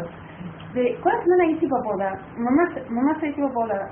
מה זה בעבודה? מה זה, אמרתי, המוח שלי רצה שיהיה ככה וככה וככה, וטיפון ראיתי בורא עולם שהוא אמר לי, לא, תקבלים לצפות. המוח הוא בסדר, כי השם דרכו מעביר לנו תוכנית, מחשבה. בסדר, עכשיו פתאום בא לו לשנות, ישאל אותך, ככה הוא רוצה. אנחנו כפייתים, המחשבה שלי, התוכנית שלי, ואני אבצע אותה. רפוי, רפוי. אז ראיתי, בסדר, אני איתך, אני איתך, אני איתך, אתה לא תקף כזה, אתה לא תקף, אתה לא תקף. באיזה שם, ממש הגעתי, הרגשתי ממש פשוט אחרי זמן, אמרתי, די, די, נגיד, הייתי כל הזמן בעבודה, אבל באיזה זמן ממש הגעתי שאמרתי לקדוש ברוך הוא, די. נו, שמשהו, שמשהו יזרום פה, שמשהו יפעל, זהו. את אומרת למה לעשות יפה. נו, יפה. את חושבת שאת אמרת להשם די, זה השם אמר לעצמו די. די. את חושבת שגם את אמרת את הדי, הבנתם? השם אמר זהו, עכשיו השם אמר די לעצמו, די. יפה. ואחר כך מה? ואחר כך כלום. כאן גם היה גשתי. כאילו המוח עוד הולך לבדוק אם יהיה משהו אחר. לא, לא, לא, לא, זה לא נכון. תקשיבו הכל, כל מה שקורה בסדר, גם הדי שלך בסדר. אתם יודעים שמתוכן יוצא גם כן איזה גבול, כמו שהיא אמרה. עד פה גמרתי לעשות עבודה, די. היא אמרה די, אני לא יכולה יותר, בסדר. וגם כן הוא נגמר, הוא מראה לך נגמר משהו. די, מה הוא אמר לך? די. להגיד, טוב, ככה אתה רוצה, ככה אתה רוצה, ככה אתה רוצה, ככה אתה רוצה. די גם את זה, גם זה אל תגידי, כי גם זה עוד עבודה, של ככה אתה רוצה ואני עוד עושה עבודה של ככה אתה רוצה. מה אכפת לי ככה, ככה, ככה? אני עם שקט, דרגה יותר של שקט. גולם, גולם יותר גדול. את פרשת את זה שעכשיו צריך להופיע מה שאת רוצה, זה לא נכון. זה עכשיו תלכי לגולם עוד יותר גדול, שגם לא עושה עבודה, כאילו, טוב, זה מה שאתה רוצה, טוב, אני אתאפק, זה מה שאתה רוצה, טוב, אני אתאפק. גם זה לא, תעשה ככה, לא תעשה ככה, לא כלום. אני נעילה גולם. גולמיות סגורה פשוטה. גם כאילו, ההבנות שיש מהשיעור הזה צריך לסגור עליהם, זה מוח, כי מצד הדעת יש, כאילו, את מדברת ופתאום אני מתחברים לי עם הדברים, אז גם על המקום הזה לסגור את המוח, גם על ההבנות ולסגור את המוח. תראי, עכשיו אני אגיד לכם מה שאנחנו עושים בשיעור. זה תחכום כזה של המוח, את מבינה? אנחנו בשיעור הזה מתקבצות, מקבלות, מדברות. עכשיו באופן טבעי המוח פועל ורוצה להבין ולקחת לו משהו, אה, זה... זה אפשר להשתמש. כן, בדיוק. עם זה אני אשתמש, עם זה אני אעשה ככה, עם זה אני לא אעשה ככה. ובאיזשהו מקום צריך להיזהר. מה שאני חושבת שבשיעורים צריך לעשות, ההתכנסות, אני ראיתי את זה, בכל השיעורים. ההתכנסות היא כדי לקבל אנרגיה, וכאילו יש משהו שמדבר, גם אני מרגישה שמשפיע עליי דיבור, וזה טוב לכולנו. כמה שפחות להעביר את זה דרך המוח, שמעי ותחי נפשך. הבחינה הזאת, משהו שומע בתוך הנפש וקולט, וזה הולך למקום הנכון, לא להפעיל את המוח, אה, אני אעשה ככה, אני לא אעשה ככה. כן, אנחנו כרגע מבינים, אנחנו נהנים מההבנה, אבל לא שם הישועה בהבנה, אלא הקיבוץ, כאילו, עכשיו זו שעה שמשפיעים כוח, אנרגיה לדרך. בואו תקבלו קצת אנרגיה, מבינה? ומקבלים את החיות של הצדיק באנרגיה הזאת, ואחר כך הולכים. מה, אבל אז כאילו זה כמו מים, כמו זאת אומרת, שמתפשטים כאילו למקום הנכון, ואז מה, הנפש אמורה להיזכר בזה בקום של הניסיון? כן, כן. אני ראיתי את זה פשוט. כן. מישהי אמרה לי שגם כן חלמה אותי שנוסעת באוטובוס בסוף. אני בסוף. כל האוטובוס מלא חילונים ויש כאן קבוצה של חרדים ואני יושבת באמצע והיא אומרת ועלייך כל הזמן נשפך מים, מים, מים, מים, המון מים מלמעלה יורד, את יושבת ככה והמון מים יורד. אז אני אומרת, הרבה פעמים אני מרגישה, באמת, זה לא דבר שאני, כאילו, זה צינור, זה מין שליחות כזאת, אל תחשבו, אני בעצמי יושבת, מקבלת כוח ואחר כך גם כאן אני צריכה ללכת, אין לי גם כן זיכרון, אני בעצמי מוצאת עצמי שבכלל לא עושה את מה שאני אומרת, בכלל לא. ואני נאבקת עם נקודות אחרות. וזה לא קשור בכלל, זה תפקיד, זה שליחות. חוץ מזה, אני כל רגע נאבקת על איזה נקודה, כמו שכל אחת מאיתנו, בכל דבר אחר. לפי התוואים שלי, לפי הנקודות שלי וזה. אבל אני מרגישה שזה, האנרגיה הזאת שהיא זורמת, היא נותנת חיות.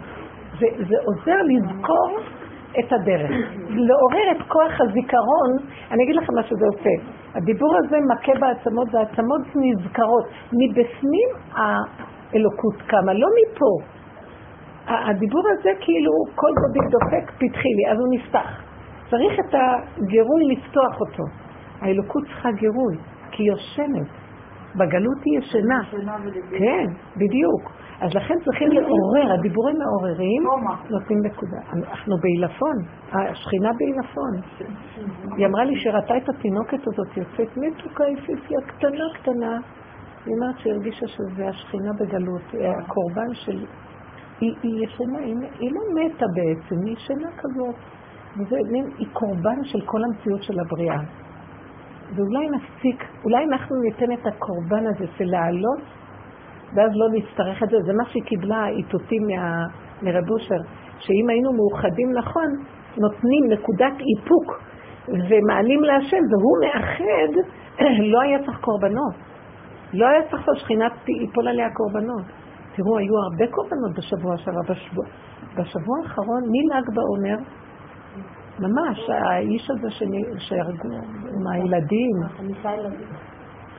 הרציחה הזאת שהייתה, הייתה איזו רציחה מזעזעת שבוע שעבר, בנביא יעקב.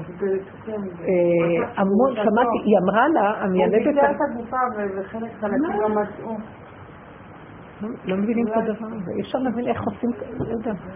היא אמרה שהמיילדת אמרה לה שמקרה כזה יכול להיות אולי שני מקרים של כזה דבר, בבית החולים, בחודשיים, משהו כזה. היא אומרת שבחודש הזה היו איזה שישה מקרים כאלה. בשבוע הזה היו המון מקרים כאלה. יחד איתה היא אומרת, באותו שבוע היה שלוש ארבע מקרים שזה, אחת לחודשיים יש שתי מקרים כאלה. היא אומרת שהיא לא, לא הבינה את הדבר הזה, המיילדת אמרה, שזה מוזר. כאילו, והיה איזה אחד בשינדלר... גם להם אתם מראה כל מיני דברים.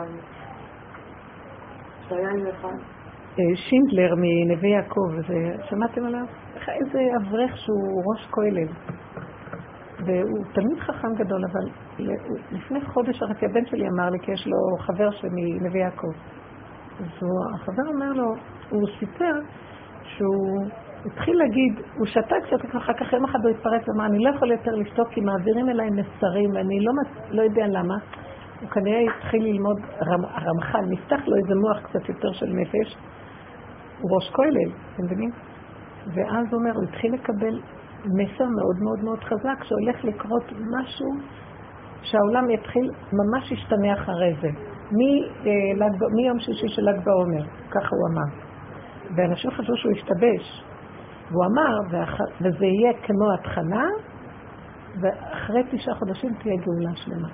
כך הוא אמר. הוא אומר, זה המסרים שמסרים לו, והוא מקבל את זה אשכם וערב, אשכם וערב, והוא לא רוצה להגיד, הוא יתעלם מזה, כי הוא גם יתבייש, לא מתאים שראש כהל להגיד כאלה דברים.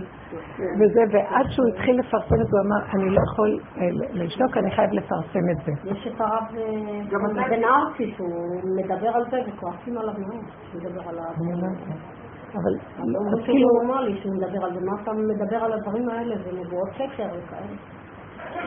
בכל אופן, מה שנראה שיש איזה, אני לא נבואות ולא כלום, אני עובדת יותר עם המצב של ההתבוננות והשכל, ואני אומר דבר פשוט, בוא נתכווץ יותר ליסוד הגולם, כי רואים שכבר הגזרה מתחממת, מה שנקרא, יותר, וכאילו יותר דוחקים את הבן אדם, ואם לא, המון מקרים של שיגעון, דברים קורים שחבל עלינו, חבל.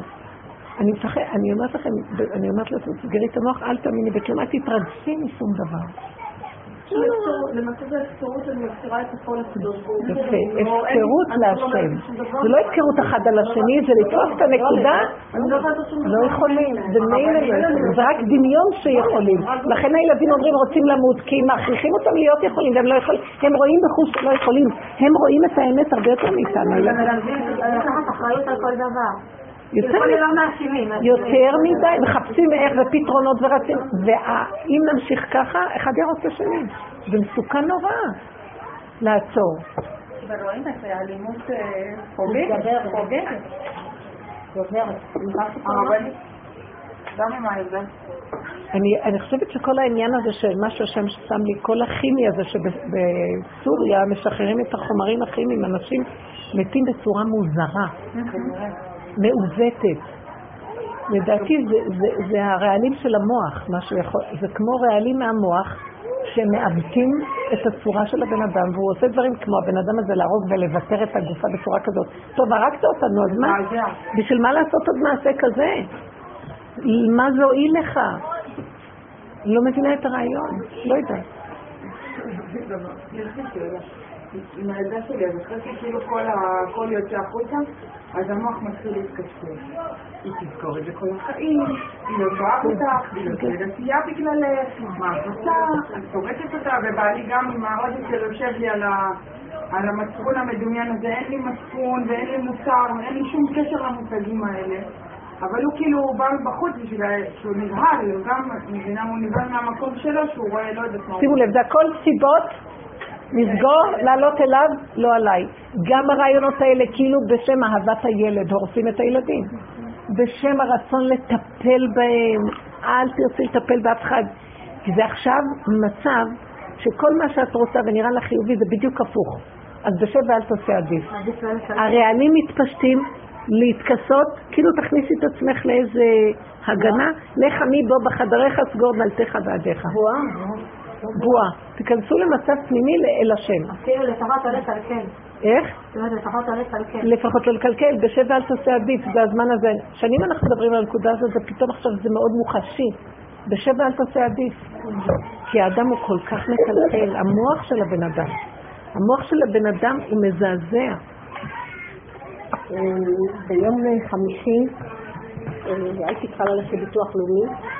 איך אני חולף הסידורים האלה של ביטוח לאומי, לשרת את ההפכה וניירת, ואני צריכה חולף את זה. מההתחלה נכנסתי ל... כן, רע. אמרתי, טוב, עכשיו יום חמישי, כי עבודה של ניקיון ובישול וזה. אז אמרתי, טוב, מה שאני אעשה, אני ארוץ של ביטוח לאומי, אחר כך אני אחזור הביתה ולמשיך. אבל אני אגמור את מה שאני צריכה... חשבתי שביום אחד זה ייגמר הכל, בשעתיים זה ייגמר. לא, הלכתי לביטוח לאומי, לא, תרוץ לי לשירות התעסוקה בתחנה מרכזית, משם תביא עוד מסמך וזה. רצתי לתחנה המרכזית, אמרו לי שזה עבר לזה. עכשיו, כל הרצות האלה, הבנתי שהשם מסמן לך תירגעי. תירגעי. אז זה לא יקרה היום, זה יקרה מחר, תירגעי. רציתי להיות שלך, תלכי, תעשית מה שאתה לעשות בבית. אבל לא רציתי להקשיב, אני תפסתי שליטה כזאת, כי רציתי לשלוט במצב ולהסתדר הכל וזה. קיצור, אני לא יודעת מה זה היה, אני לא יודעת להתעניח את זה, אבל כשיצאתי מתחנה מרכזית, אמרתי, זהו, אני מצליחה לרוץ, אני הולכת הביתה. אני לא הולכת חוזרת, אמרו לי שירות התעסוקה בכיתה ככה, אמרתי, אני לא חוזרת לשם, אני הולכת הביתה, לא רק היתר, הבנתי, הבנתי שאני לא חלום. אני באה לעלות לאוטובוס, לפני עמדה איתי אישה אחת, לפני שעלינו לאוטובוס, אישה מאוד עקילה, זאת יפה, מבוגרת כאילו אולי, מה זה מבוגרת? שישים שבעים, משהו כזה. אבל נראית טוב, היא לבושה יפה, בחולצה כזאת אדומה, ונכנסיים בשבע לבן לבן, וכובע כזה יפה. והיה לה ביד את הכפייה של הרב-קו בתוך פטפטת כזאת. בצד אחד היה את הרב-קו, בצד השני היה את ה... לא עדיין. בקיצור, הבנתי שהיא נוכריה, לא חשוב. היא תפעה לי את העין כי הלבוש שלה היה מאוד, הצבעים היה מאוד חולש. היא עולה מדרגה אחת באוטובוס, עולה מדרגה שנייה, ואין רגליים. היא פשוט, אין לה רגליים, היא פשוט, נשמטו הרגליים, היא לא יכולה לעמוד. זה משהו מזעזע, אני לא אצלצל את זה. היא מנסה, היא כמו חלד, מנסה לעמוד, אין רגליים, הרגליים פשוט בורחות, אין, אין רגליים. ואנחנו נשים להרים אותה, מה קרה? שהיא לא מבינה, היא לא מבינה מה קרה לה בכלל, היא לא יודעת מה קרה לה. הרגליים נשמתות לגמרי, רגע אחד בשעת זה טוב, שום דבר. השקר, אין רגליים. לא, ממש אין כלום. שם בשביל הקוריוז, אני עכשיו תתפללי להוא שיש לך בתמונה שיציל אותך, לא? לא, לא אמרתי דבר כזה, חלילה מאוד רחמתי עליה, אבל כאב לי מאוד, הרמנו אותה, ניסינו להרים אותה, כבדה מאוד, לספסל הראשון, לפחות היא תושב. כל הלבן, המתנפיים הלבן שהיה לבן נהיה שחור, הנהג מנסה להבדיל, מנסה להבדיל, מנסה... ממש כולם היו בהלם, כאילו מה זה היה? מה זה היה? היא התיישבה, והיא נשמה ונשמה ונשמה, ואחרי כמה דקות היא פשוט התפרצה בבכי, כמו תינוק, בכי שקט, יצא חוץ, בכתה, בכתה, בכתה, ובכתה, זה היה בכי של חוסר אונים. חוסר עולים. טוב, הגעתי עד החסן, מה יהיה אחר כך?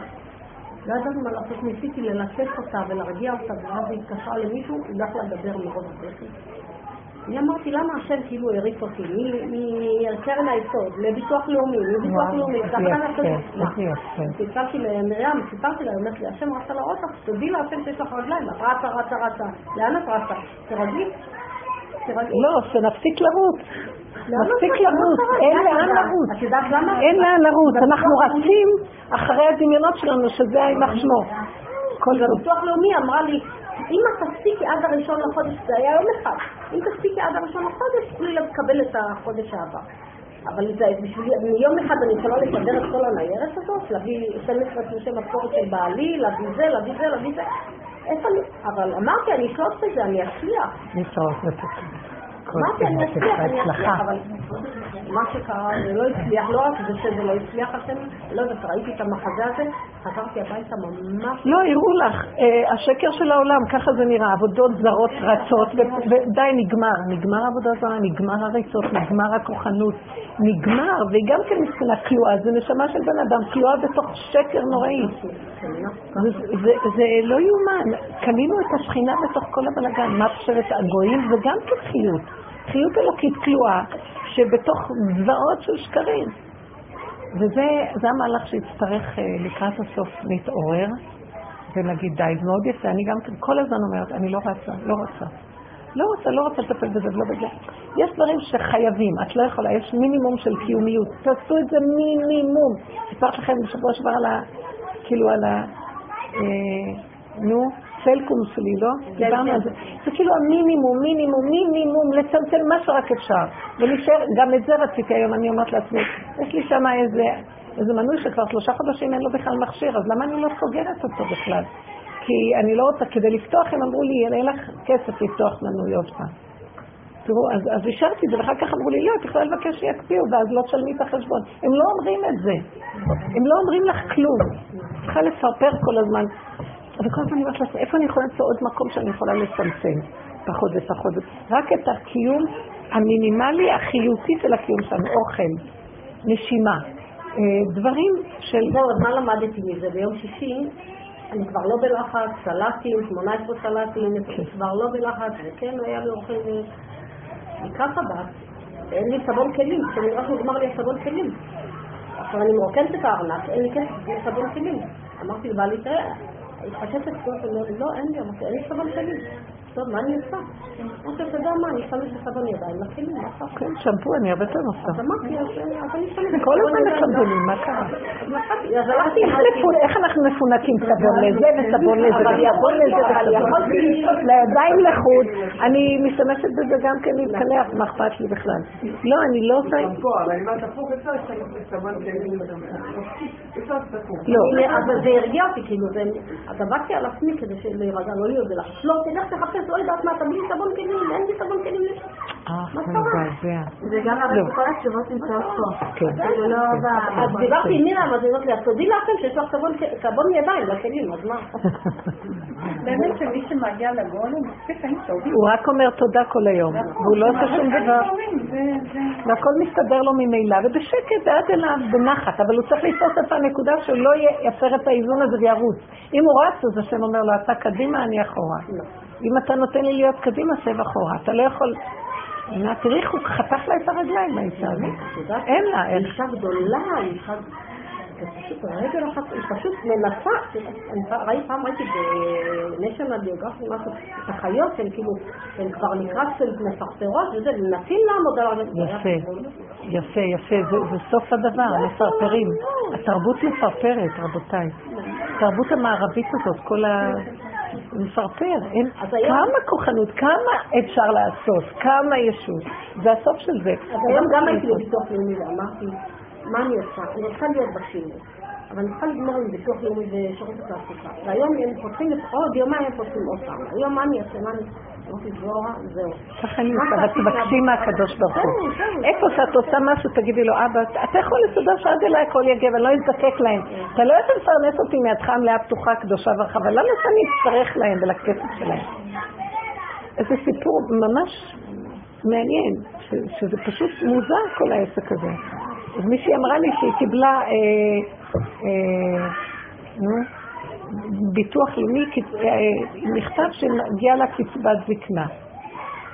היא כבר בת שישים ושתיים, אני יודעת מה.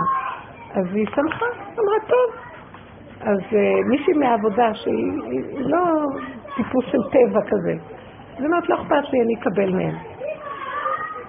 היא אומרת שבתעודת זהות שלה אין תאריך לידה, יש רק השנה. כנראה מיוסי מזרח שלא היה להם תאריכים מדויקים. אני הבנתי לך, אני בפליטה. אז היא, זאת הפקידה שהתקשרה אליה, היא אומרת לה, מגיע לך מאפריל. אז היא אמרה לה, לא, אבל אני יודעת שאני ילידת אוקטובר. ככה היא אמרה לה. אז היא אמרה לה, אז היא אומרת לה, אז אני יכולה לקבל חמש חודשים רטרואקטיבית. אז היא אמרה לה, נכון? אז את צריכה עכשיו להביא אה, מסמך לעורך דין, שזה התאריך שלך ושני תעודת הזהות. היא הלכה, השיגה מסמך, הצירה בפני עורך דין, עלה לה מאתיים שקל, סדרה את זה. אז עכשיו שלחו לה שהיא צריכה לקבל כבר, ופתאום שלחו מכתב אחר. לא? עכשיו מגיע לך רק מאוקטובר, שנה הבאה, אז את בת שישים ושתיים. היא אומרת, מול העיניים עמד לה חצי שנה שהיא הפסידה, חבל, היא עשה את זה לעצמה. היא אומרת, ברגע, היא הייתה נדהמת, היא אומרת, מה? אז היא התקשרה אליהם, אז אמרו לה, לא, יש את התאריך, אז למה? אז יש לך כבר תאריך. מי שאין לו תאריך, מאפריל מקבל. הם יחפשו איך לא לצאת. כאילו, באיזשהו מקום, לא, אלה שמין חוק מדיני כזה, שאין להם, אז מתחילים אותם חצי שנה קודם. היא כן התערבה, היא התערבה, אז היא אומרת, אולי אני אקח עורדים שיעשה לי הפוך, והיא צחקה עליה. אז לרגע היא נעצרה ואמרה, השם, הראית לי, אסור לי להתערב בכלום. הסכימו לתת לי, תנו, לא רוצים, אל תתנו, עכשיו תחכה חצי שנה ולא.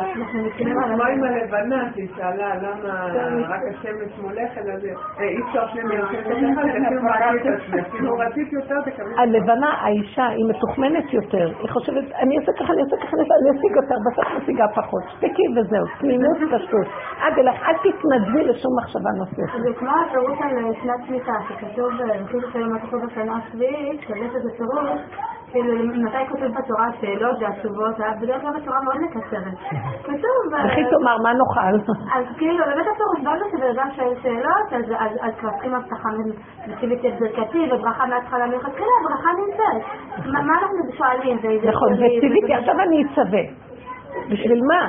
הלוא הכל זה מלא מצווה. זה כבר נמצא פה. שתיקה דום להשם, המוח, המוח, כל תורת משה היא תורת המוח. אנחנו, תראו כמה אנחנו עובדים לפרק את המוח הזה עד שלא יישאר בו כלום. כמה פלפול, כמה פרשנות, כמה ספרים. באמת לא צריך שום פרשנות, שום ספרים, שום דבר. פשטות של קיומיות שהשם דרכו מביא. הבריאה יש בה את ההלכה הקיומית. היא תראה לך איפה כן ואיפה לא. וזה אכילת עץ הדעת, עשתה את כל המהלך הזה, אבל זה סוף התיקון. סוף התיקון. אפילו, אפילו בתורה כבר אין את הכוח, כמו שהיה פעם ללמוד ואת היכולות. ובסוף כן ישבו וילמדו, אבל מתוך רכות של אמונה, לא מתוך הקושי של האגרסיביות. תלמוד בבלי הוא אגרסיבי, תלמוד של חושך ובלבול, אלא זה יהיה תלמוד ירושלמי. בתלמוד ירושלמי יש מסכת זרעים, מסכת אמונה, ובתלמוד בבלי אין מסכת זרעים, כאילו אין שם את היסוד של האמונה בכלל, ואין אמונה, יש שכל ויש עבודה תלני מצד הקדושה, כאילו מצד ה... תורה, דעת תורה. ולקראת הסוף גם את זה נרפה ונגיד, השם מלך מנהל את העולם שלו. מה זה השם? אני גם לא יודעת. זה חיות אנרגטית כרגע שמנשימה אותי, וזהו, אני לא מבין. אי אפשר להבין את השם. אין אף שכל שיכול להכיר. אבל אנחנו הרבה מבינים, בשכל הטבעי מנסים להבין השם הוא רם וניסה והוא גבוה. והוא כועס, והוא יעניש אותי, והוא יעשה... אי אפשר להבין את הדיבור. זה... זה הבני אדם, עץ הדעת יצר את המצב הזה כתוצאה מהדמיון שלו של מה זה שזה השם. ואנחנו, באמת זה מחזיק אותנו, ואז אנחנו פחדים ממנו, ואז אנחנו מזעלים, ואז אנחנו... זה לא ככה באמת, באמת זה לא ככה, אנחנו לא יודעים איך. זה דמיון. חיות פשוטה של קיום, ואת רואה את החוקות הבריאה באים אליי, חוזרים, פותחים, הולכים, את צריכה רק לדעת, אם היה חושים ברורים, כי המוח כל כך עובד, לא רואים. עין לא רואה, עין רואה ולא רואה, מרוב הקשקוש. אם היינו רגועים, היינו רואים. הנה דלת נפתחה, דלת פסיפות. הנה זה הגיע, אז הוא סימן שככה. את יודעת את הדברים. עשי מיעוט לטובה, אומר דוד המלך. העולם מעוטט כל הזמן, ואנחנו לא רואים. זה הסיבות. תשלח לי סיבה שיתועיל לי. שמזכה לנו אמן כן יהי רצון. תודה רבה מתוקות שלי. להתעקש עם הצמצום של המוח לתוך מציאות העכשוויות והגולם. תודה. תודה רבה. תודה רבה. תודה רבה.